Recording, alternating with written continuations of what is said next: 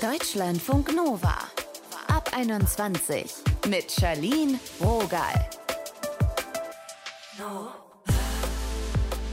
Denkt doch mal an den letzten Konflikt, den ihr mit einer Person hattet. War euer Gefühl, ey, das haben wir richtig gut gelöst? Oder war ziemlich blöd, würde ich das nächste Mal anders machen? Dann ist gewaltfreie Kommunikation vielleicht was für euch. Das ist ein sperriger Name, aber eigentlich geht es darum, achtsamer miteinander zu sprechen.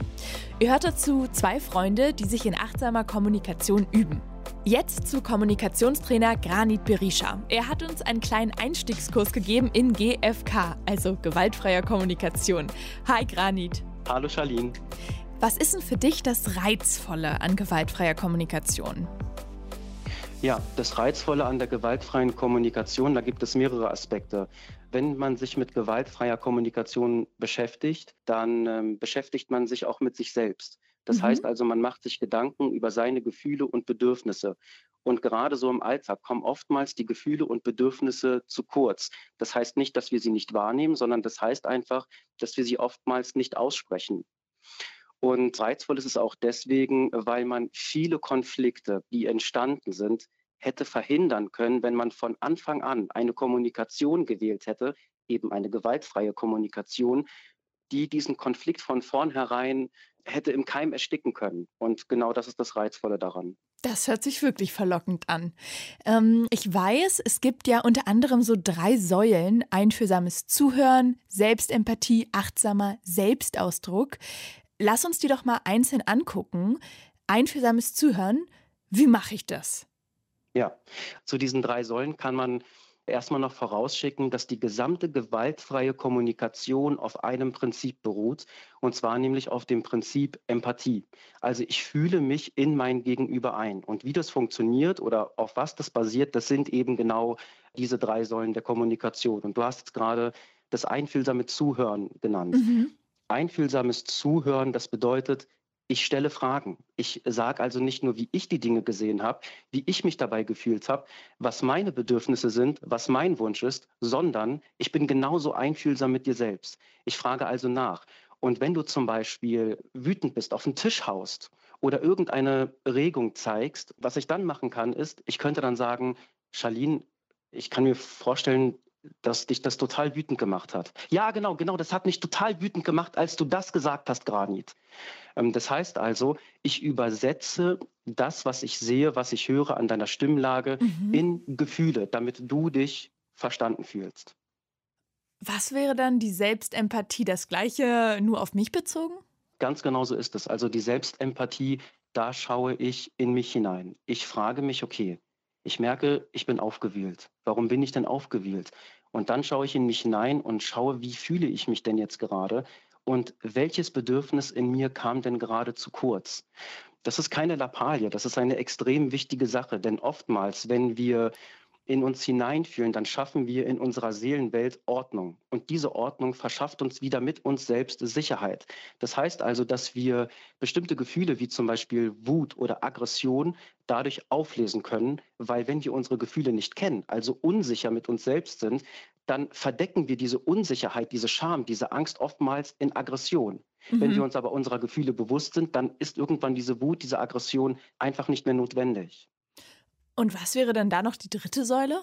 Genau, die dritte Säule ist der achtsame Selbstausdruck. Das heißt also, dass ich dir jetzt sage, wie ich eine bestimmte Sache, die zwischen uns passiert ist, gesehen habe, wie ich mich dabei gefühlt habe, was meine Bedürfnisse sind. Und das, dieser achtsame Selbstausdruck, der erfolgt in vier Schritten. Okay, ich bin bereit. Ja.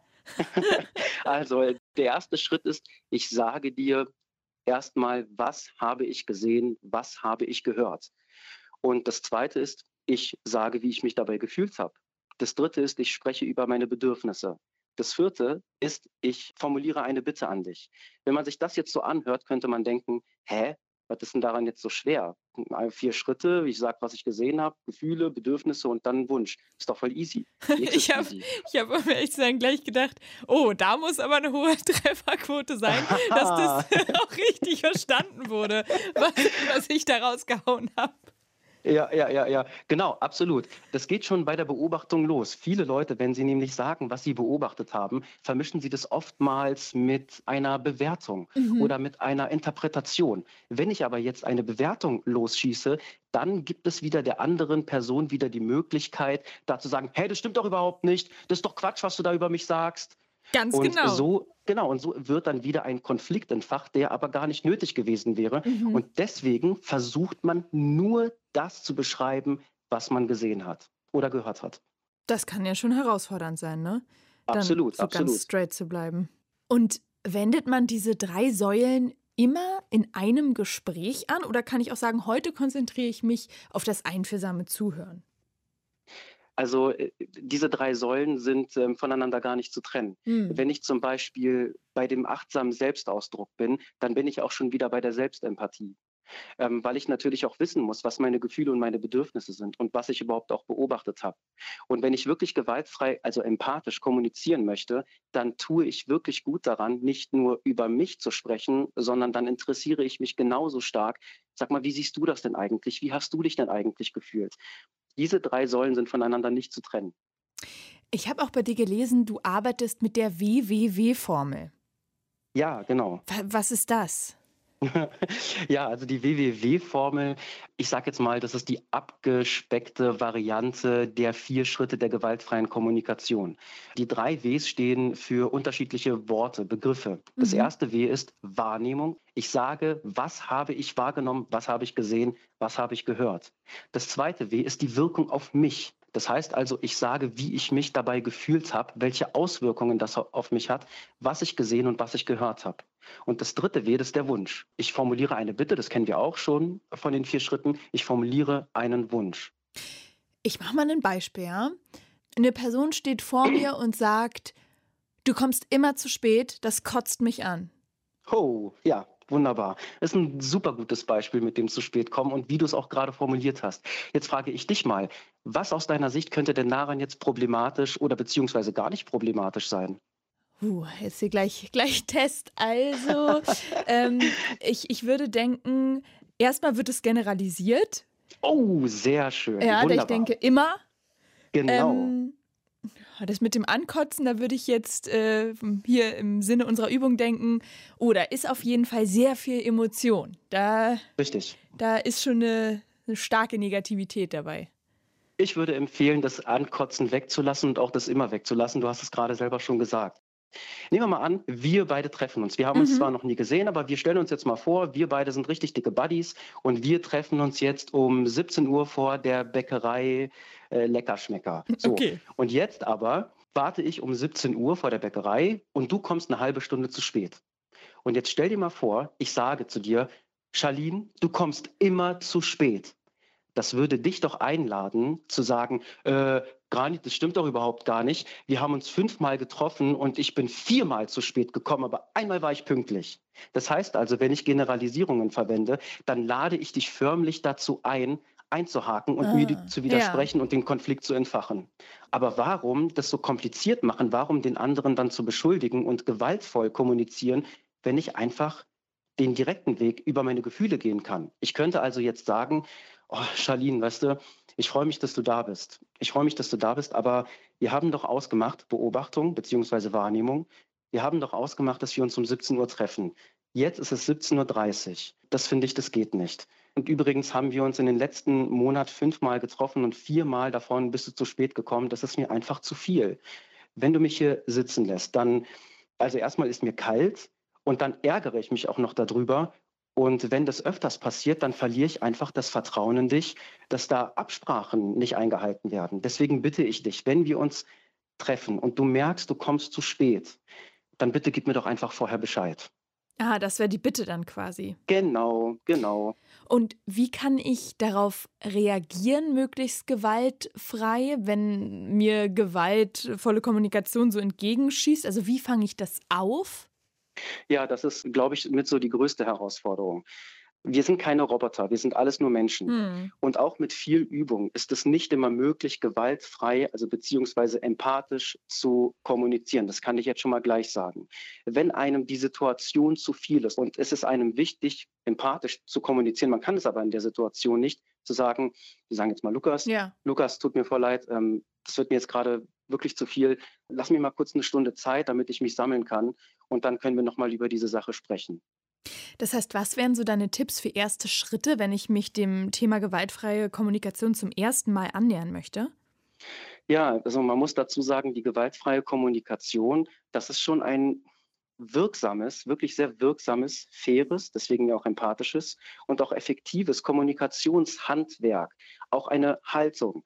Und ähm, ich kann jetzt schon mal sagen, das braucht einige Zeit, bis man das wirklich verinnerlicht hat. Es gibt richtig Bücher, wo auch Anleitungen stehen, wie man sich da annähern kann, gerade bei den Gefühlen.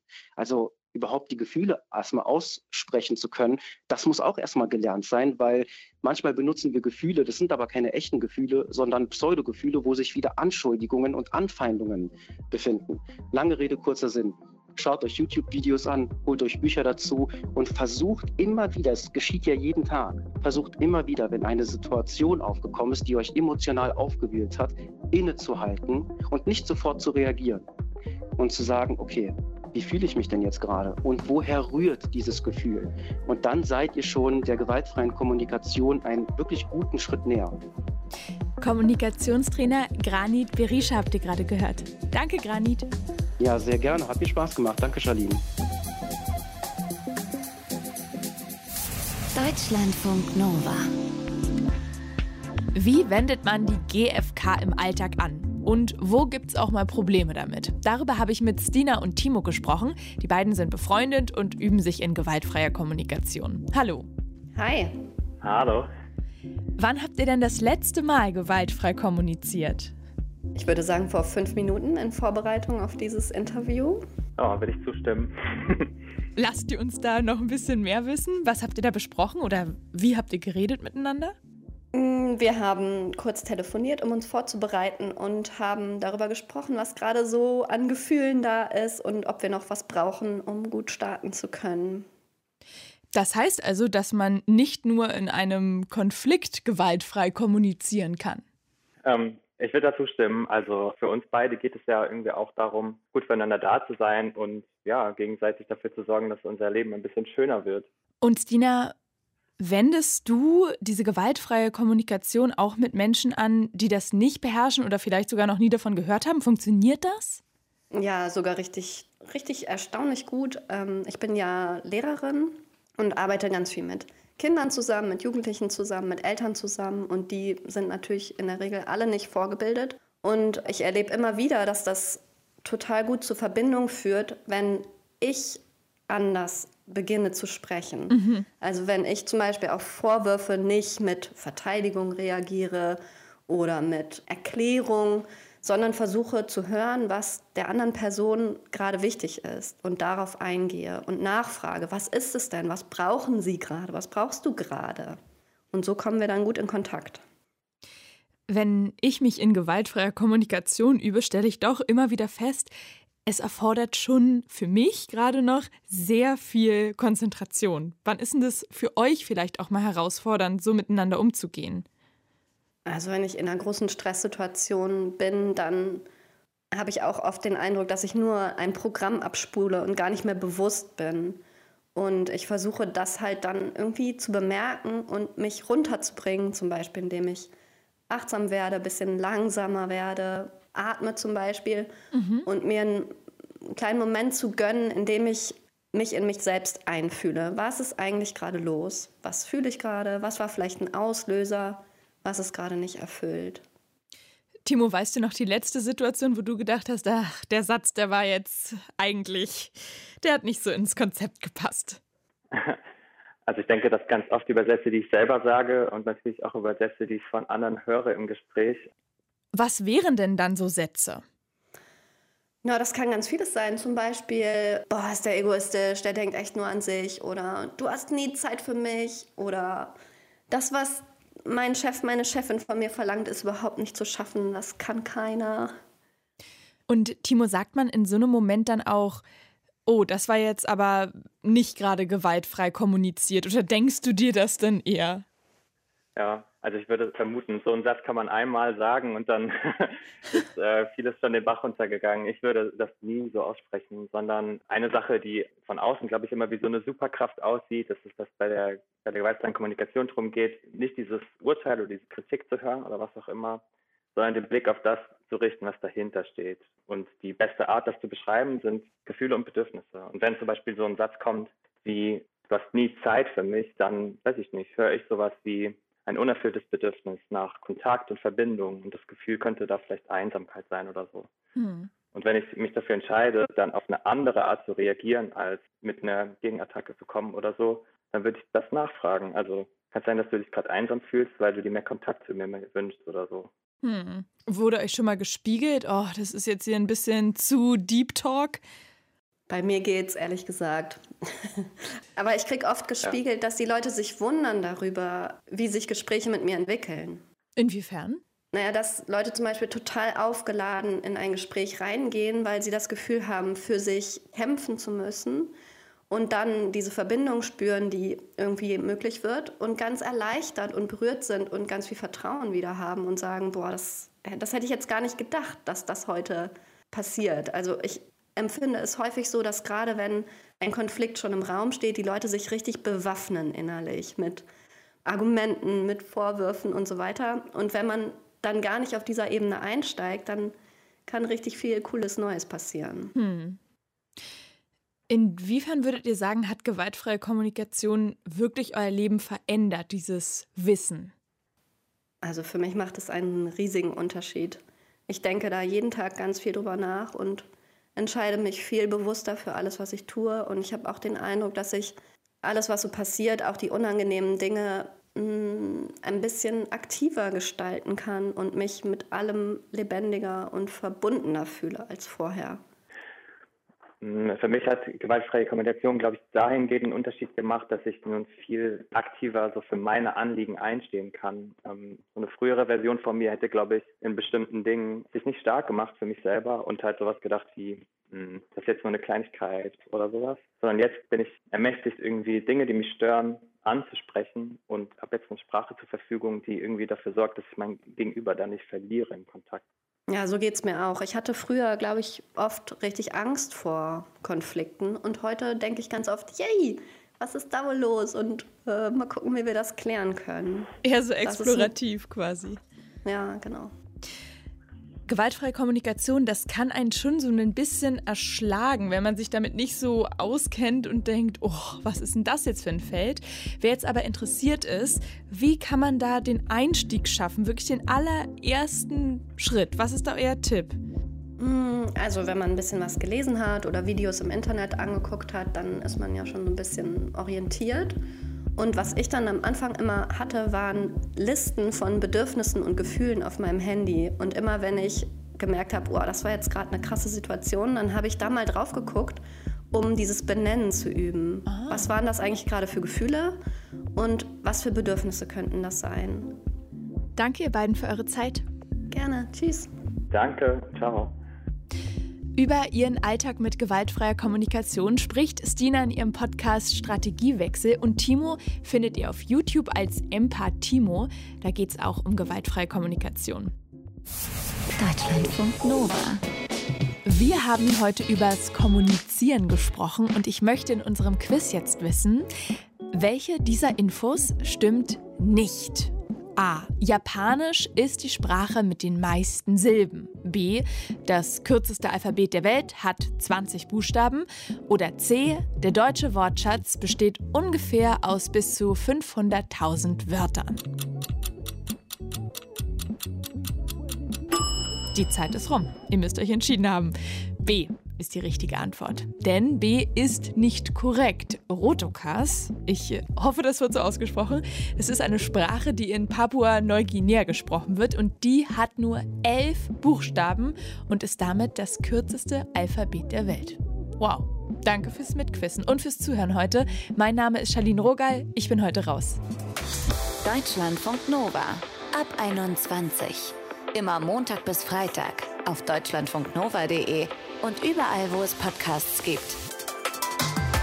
Deutschlandfunk Nova ab 21.